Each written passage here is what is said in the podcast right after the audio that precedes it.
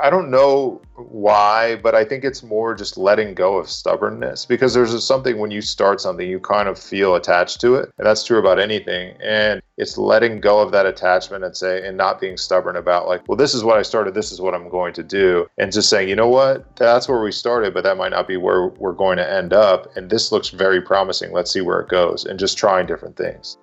That's Drew Strojny. He's the founder of Memberful, super easy to use membership software.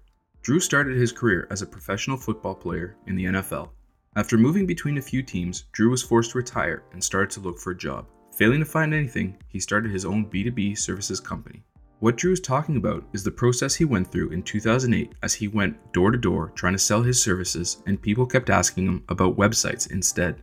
He pivoted that first company into a WordPress themes business and consultancy called Theme Foundry, which led to the inspiration for his current startup, Memberful.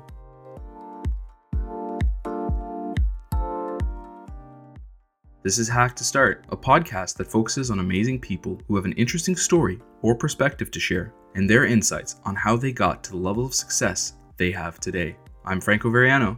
And I'm Tyler Copeland. Today we're speaking with Drew Strojny, a retired NFL player turned tech entrepreneur.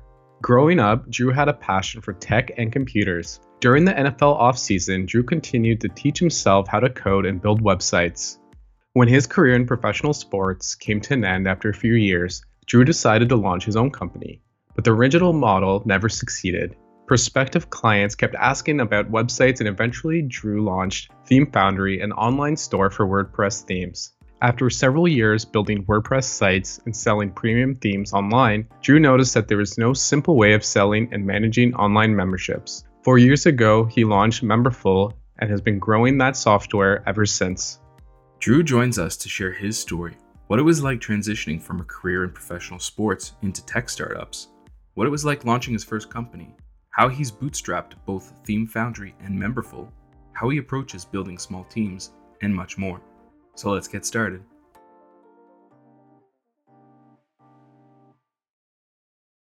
Hey, Drew. Thanks for being on the show today. Hey, Tyler. Thanks. It's great to be here. Yeah, man. Franco and I are extremely excited to have you on the show to learn more about yourself your startup Memberful and the path you took from the NFL to tech startups. So, diving in, tell us a bit more about yourself. Where are you from and what did you study? Right. So I'm originally from Massachusetts. Grew up, born and raised there. I went to Duke University in North Carolina and I studied philosophy. So at Duke, you were playing football and ended up getting drafted into the NFL. Can you recap that experience and what it was like for you? So I actually played football, uh, American football at Duke, and I played there for four years. Did pretty well, and I actually got drafted into the NFL and played for three and a half years. So I I had a non-standard post-college experience in that I was drafted and jumped right into the NFL for a few years and did that and I didn't have much of a career, but it was a great experience and got to meet a lot of people and had a lot of fun. That sounds like an amazing opportunity. We've had a few athletes and other types of folks who've pivoted their careers into tech as well. But you're the first NFL player we've had the chance to speak to on the show. So, how did that level of competition shape you and your mindset? Were there any lessons or advantages that you then applied into your tech startup?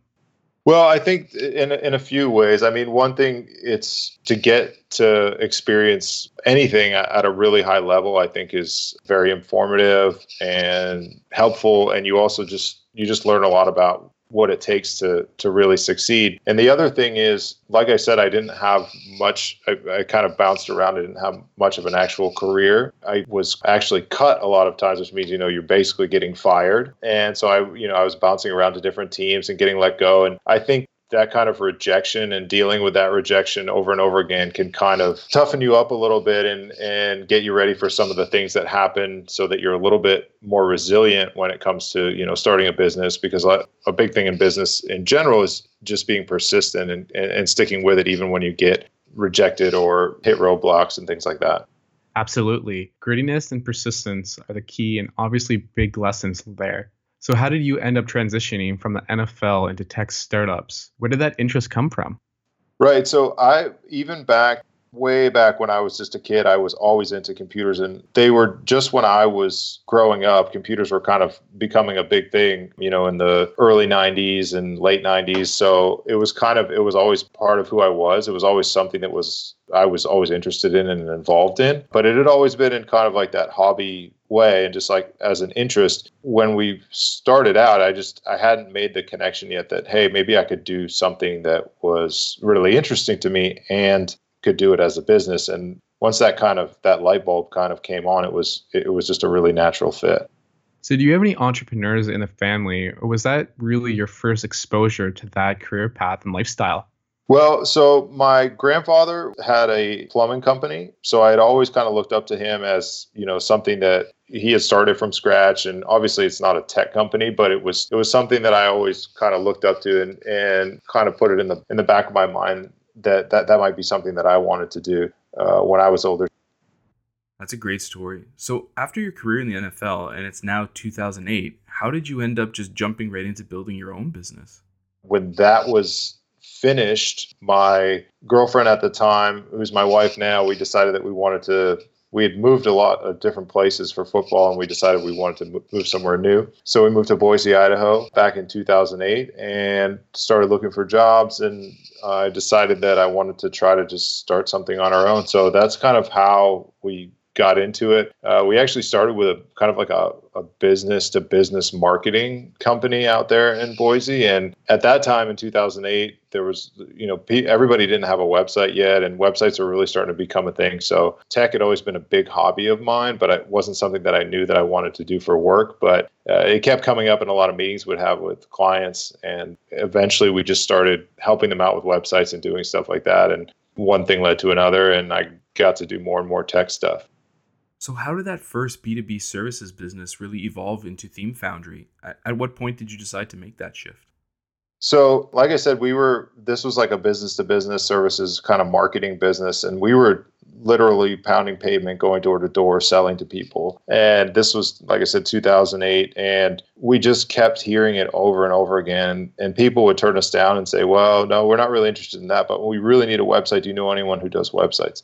I had dabbled with web stuff, obviously, because I've been into tech. And eventually it just got to the point where I said, you know what? Yeah, we could do that. And, and we started doing, we started doing websites for people. And at that time, WordPress was one of the kind of the go-to content management systems for that, for small business, you know, local websites. So we started using WordPress and I started exploring that community more just kind of observing some of the different trends that were going on. And one thing that had jumped out to me was that people were selling WordPress themes and they seemed to be making some decent money doing it. And it seemed to be something that was getting bigger and bigger. So as we were kind of doing some of that client work and, and building websites for people on WordPress, I started exploring different approaches that we might take to kind of launch something that would, you know, be like our own little business selling WordPress templates, WordPress themes. And that was kind of the genesis of, of the Theme Foundry. And when we launched it, what I did originally was I, I released a free WordPress theme just to kind of get the word out and get that initial exposure and get some users and people familiar with what we were doing. And the theme actually became really popular. We had hundreds of thousands of users at one point, and it really just snowballed from there. And we just kind of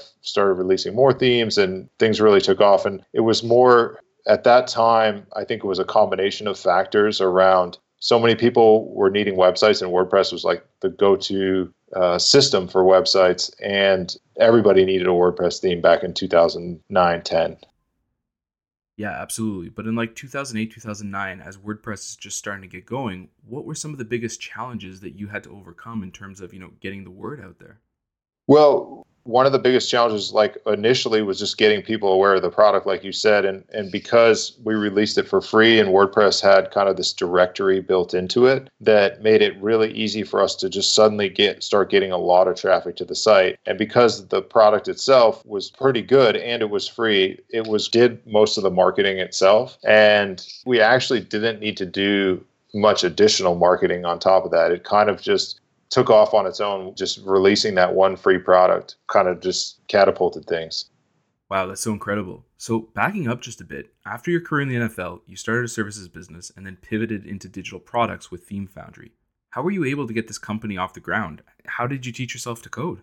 Right. So I had I had kind of dabbled, but even when I was playing in the NFL, like you're really busy during the season, but during the off season, there's a lot of downtime when you're you're either you know working out, but then there's there's a lot of down, downtime. So I spent a lot of time teaching myself HTML, CSS, getting in into WordPress, and learning how all that works. So I had already kind of had a a really good foundation for understanding how all those things work. So I was able to design and put that whole thing together and get a website up to sell it and all those different things. So, and that was just because I had previously been interested in that and, and taught myself how to do it. That's really cool. So I'm curious about, you know, how the business side of things came together in terms of making sales. I mean, it's one thing to, you know, build a site for yourself and your friends, and it's a completely other thing to really create and package a product for sale typically this is a pretty big challenge for first time entrepreneurs. So, how did you overcome this hurdle?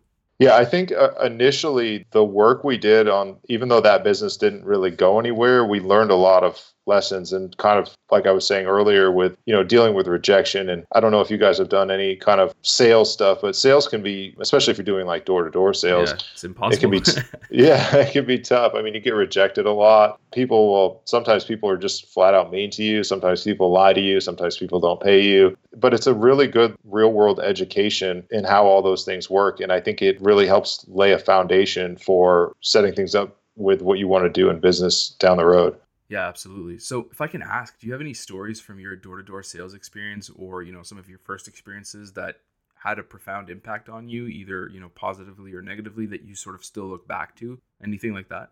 Yeah, sure. So one time we were doing, like I said, it was it was kind of a marketing, it was a business to business marketing product. So we were on one end, we would take payments from one of the businesses and we would take a cut of it and then we would deliver the rest to one of the other businesses. So growing up and just dealing with day to day life and, and everything else, you know, I just had a general assumption that people were wouldn't screw you over. And it really opened my eyes doing this for the first time that we had a we had a customer that you know they had signed a contract they had said that they were going to do this and they just just flat out didn't pay us and they basically said we're not going to pay you and there's nothing you can do about it and we looked at it and we said, you know what, they're kind of right. We would probably spend more money trying to hire a lawyer to deal with this than it would even be worth. So we just dropped it. But it was one of those lessons where you're like, wow, people can really be jerks, and that's that's the way the world is sometimes.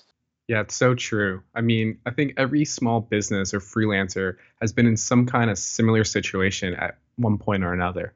Right, for sure. So in 2013, you launched your second company, Memberful. What really motivated you to launch it? So Memberful was so when we were selling WordPress themes, we had used um, this software called aMember and it's still out there. It's kind of a PHP based. You install it on your on your web server type software, and I I never liked it from the day we started using it. It just rubbed me the wrong way. I felt like it was clunky. It was hard to use. It was unreliable. So I had always for those three years that we used that product, I couldn't get out of the back of my head like there's got to be a better way to do this because this is just terrible. And if we do something better, people are going to want it because I know that as a customer of that product that I want something better. Uh, so that basically Memberful grew out of my frustration with an existing product that we were using. So we just decided to build our own and we did and we invested the money from profits that we had made from the theme foundry into kind of bootstrapping this this side project and that's what it was was a side project and we got it going. We plugged it into the Theme Foundry so that it could start running the Theme Foundry. And that kind of proved it for us that we, we said, look, this is actually working. We're processing some pretty decent volume here. Customers are using it, it works. And so, after doing that for about six months, we announced to all of our Theme Foundry customers and everyone else we knew that we were kind of launching this and to give it a try. And we are going to have a beta period. And we got about, I think, 50 or 60 people to use the beta and just kind of kept going from there. So, Memberful came out of a need and frustration you saw in the WordPress space. But you guys are also building towards a bigger vision and mission for the web and independent creators of all kinds in general. Can you tell us more about why you are building Memberful for these creators? Right. So, Memberful, just to back up a little bit, the future of Memberful is more around where the web is headed and where creators are headed. So, if we look at like back maybe five years ago, a lot of people that ran maybe a popular blog or a popular website, they were supporting themselves through advertising. I think we've all seen over the past five years, and especially the past couple years, it's accelerated that the ability to earn a living through advertising on your website has declined significantly over that time. But at the same time, there's been opportunities that have come up to have people who are your audience supporting you directly through your website without advertising. And that's kind of where Memberful comes in. So we're it's membership software and our customers have an audience and they're our customers are creators, whether they're publishers, whether they're artists, whether they're podcasters, they're all creators and they're finding ways to connect directly with their audience, whether it's their podcast, whether it's their blog, and then getting their audience to directly support their work in a sustainable way. And that's where Memberful is headed. That's what we're that's what we're focused on. We're providing a tool for those creators to directly connect with their audience and get paid. So if that's the context you're building the platform where do you think the web is heading in terms of more creators building communities that support them directly? Well, I, th- I think that we need to just step back and, and remember how young the web is in general. So it's kind of, I still feel like the web is still going through growing pains, but I feel like this is starting to resonate, that people are starting to realize that they can connect with their audience and actually make and actually make a sustainable living with the tools that are now available whereas that just wasn't possible even 10 years ago. And one of the things that it's it's important to realize that some people feel like well i need to be somebody who's incredibly famous to do that. And and the fact is that's it's not that's not true at all. Some of our customers they may only have a, an audience of a few thousand people but they're able to monetize that audience and in a sustainable way and actually support work that they love doing and it's something they can depend on. So this makes a lot of sense. So how do you guys approach innovating around this emerging space and continuing delivering an empowering product? we're focused on is is keeping that like i said this is all about people that are creating whether they're publishers whether they're podcasters whether they're creating youtube videos or whatever it might be we're focused on providing tools that makes it easier for them to connect directly with their audience. One of the main features of our service is that um, it works as an overlay on your website. So your audience you can send them use it on for your podcast. You could send them directly to your site. They would just click a link that says hey support hack to start and then they could just sign up and they could manage everything right on your website. You could show them different content based on you know their membership level and things like that. So we're focused on continuing to just add great new features to that that make it easier even easier for people to get paid like things like apple pay and all kinds of features to basically help the creators give their audience a better experience on their website. So on that thread how have you approached building a team at both the theme foundry and memberful yeah, so it was it was fun. I mean, we I remember when we first hired our, our, our, very first employee at, at the Theme Foundry, it was something that we took a lot of time to do and we took it we took it very seriously and it was a great experience and, and almost everybody that we've worked with throughout the years we've really enjoyed working with. As far as thoughts about building a team, for both of our companies, they're really small. They're just a few people. So one of the things that I enjoy, I enjoy working with small teams. So that's one of the things that I've really enjoyed about both companies is being able to work work with a small team. But I guess the short answer would be that I've learned some about hiring, but I wouldn't say that or building a team. I would still say that I'm still learning about that because I've I've never put together like a 20 person team or or something like that. So I'd say it's an area where I feel like I've definitely learned some, but I feel like I have a lot to learn as well. Following up on that, how do you balance helping customers and building innovative new features within the context of that kind of small team? Right, that's a good question. So I think whenever it's a small team and it's bootstrapped, you're gonna have, you're just gonna be wearing a lot of different hats. So you're going to be wearing, you know, the customer service hat and the product hat, and you have to be kind of balancing all that. But I think that's one area where actually being bootstrapped can help because you may not, let's say, two examples. Let's say you get a lot of VC funding and you pour a lot of marketing dollars into your product, so you're getting tons of customers in, and, and you're you're overwhelmed with all the the response that you're getting from the product and, and serving all those customers. Whereas if you're bootstrapped, it's kind of like building things a little bit more slowly. Well, you still can be rushing at times and feeling a little bit overwhelmed at the same time because you're bootstrapping it and you're you're growing things a little bit more slowly and a little bit more sustainably. So it doesn't tend to be quite as hectic. But at the same time, like you said, I mean, you, you need to be wearing a lot of different hats and, and trying to balance product and serving customers and, and all those different things. So, in terms of acquiring customers, and I want to cover bootstrapping next, but going back to those growth channels, how has that changed or evolved for you over the last few years as, you know, this new reality has begun to emerge for creators and their communities? What kind of channels have you guys seen to be the most effective for getting the word out and continuing to grow? Right. So up until this summer, we had not done much marketing at all. We had all it had all been word of mouth. This summer, we started to we redesigned our website. We've we were working with a, a company called Bell Curve, and they've helped us like kind of get an advertising plan in place, get a landing page optimization and things like that. So it's something that we've just started to do after almost four years. And that's simply because we felt like this is the first time we've had to slow down and, and actually focus on that. We had been so heads down on product up until then, up until the past few months, that it, it just wasn't feasible for us to spend a lot of time on marketing. But we were also lucky enough that we were growing fast enough that we could, it was still working. Wow, that's incredible. Four years is a really amazing milestone, and we'll have to follow along for sure to see, you know, this next chapter unfold as you guys, you know, continue to ramp up this marketing and new customer acquisition. So, what have been some of the most important lessons you've learned while building Memberful?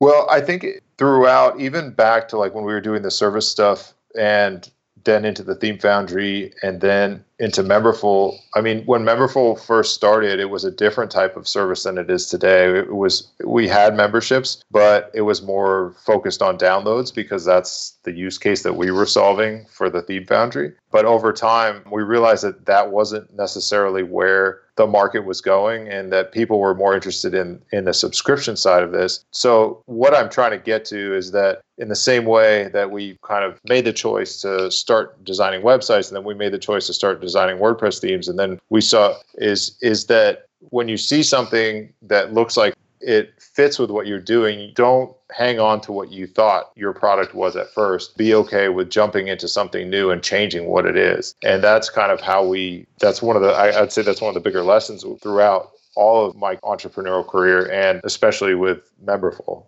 So, how did you recognize that that's the lesson that you needed to learn at that time? Did you realize that going in, or was that something that sort of came through the experience of running those first few startups?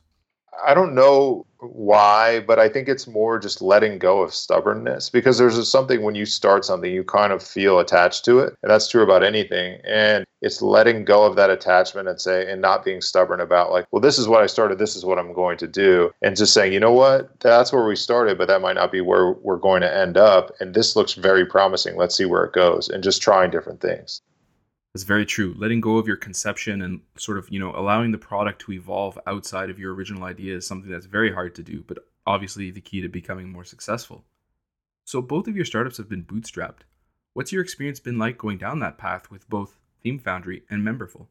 Right. So for us, it was never, we never thought of doing it any other way. Uh, I don't know why that is. Maybe it's just some people are programmed that way and some people aren't, but we, it never crossed our mind not to do it in a bootstrap fashion. But at the same time, we were lucky enough to hit on something that was working so that we could make enough profit to actually bootstrap something and then use that to, to bootstrap something else. So, you know, I think it's a combination of, of luck and um, just choosing your own way.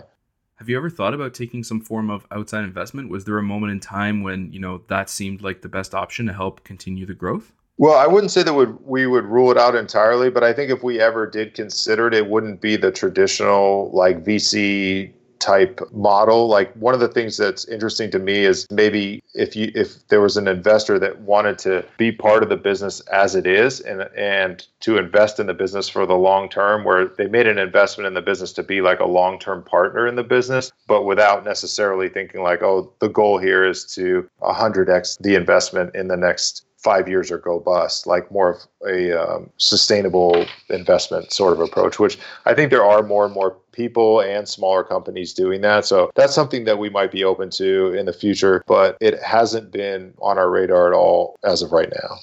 So, on the note of growing as an entrepreneur, what are some of the most recommended resources or tools that you keep coming back to?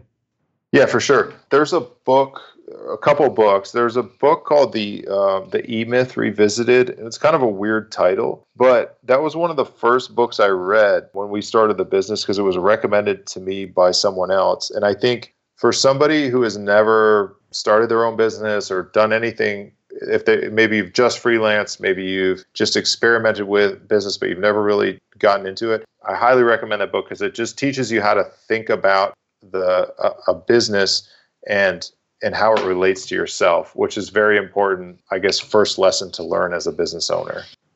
Yeah, absolutely. That is a great that is a good read with a weird title. So do you have any final thoughts or personal models that you live by and you think other people should know about?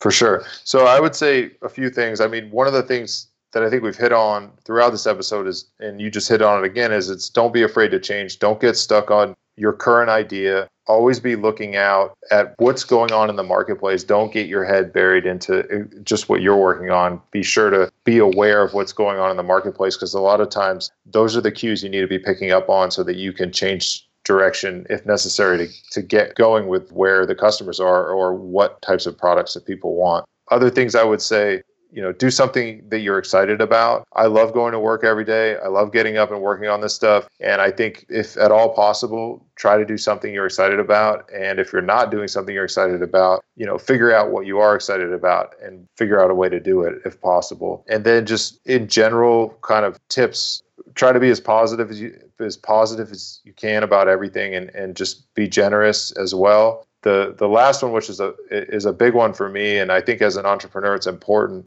to really take this one to heart. It's don't be envious of other people because uh, when you start looking to others to define your success, it just doesn't it doesn't lead anywhere good for you and any and sometimes it can really you can end up really beating yourself up and it's it's just not worth it. So define your own success.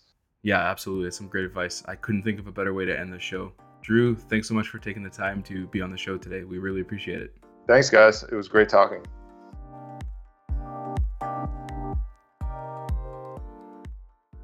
If you've enjoyed this podcast, we'd love to hear about it and have you share it with friends. Find us on Facebook or Twitter at Hack to Start or drop us a line hey at hacktostart.com. You can also subscribe to avoid missing any future episodes by finding Hack to Start on Apple Podcasts, Breaker Audio, SoundCloud, Stitcher, or your favorite podcast app. Thanks for listening.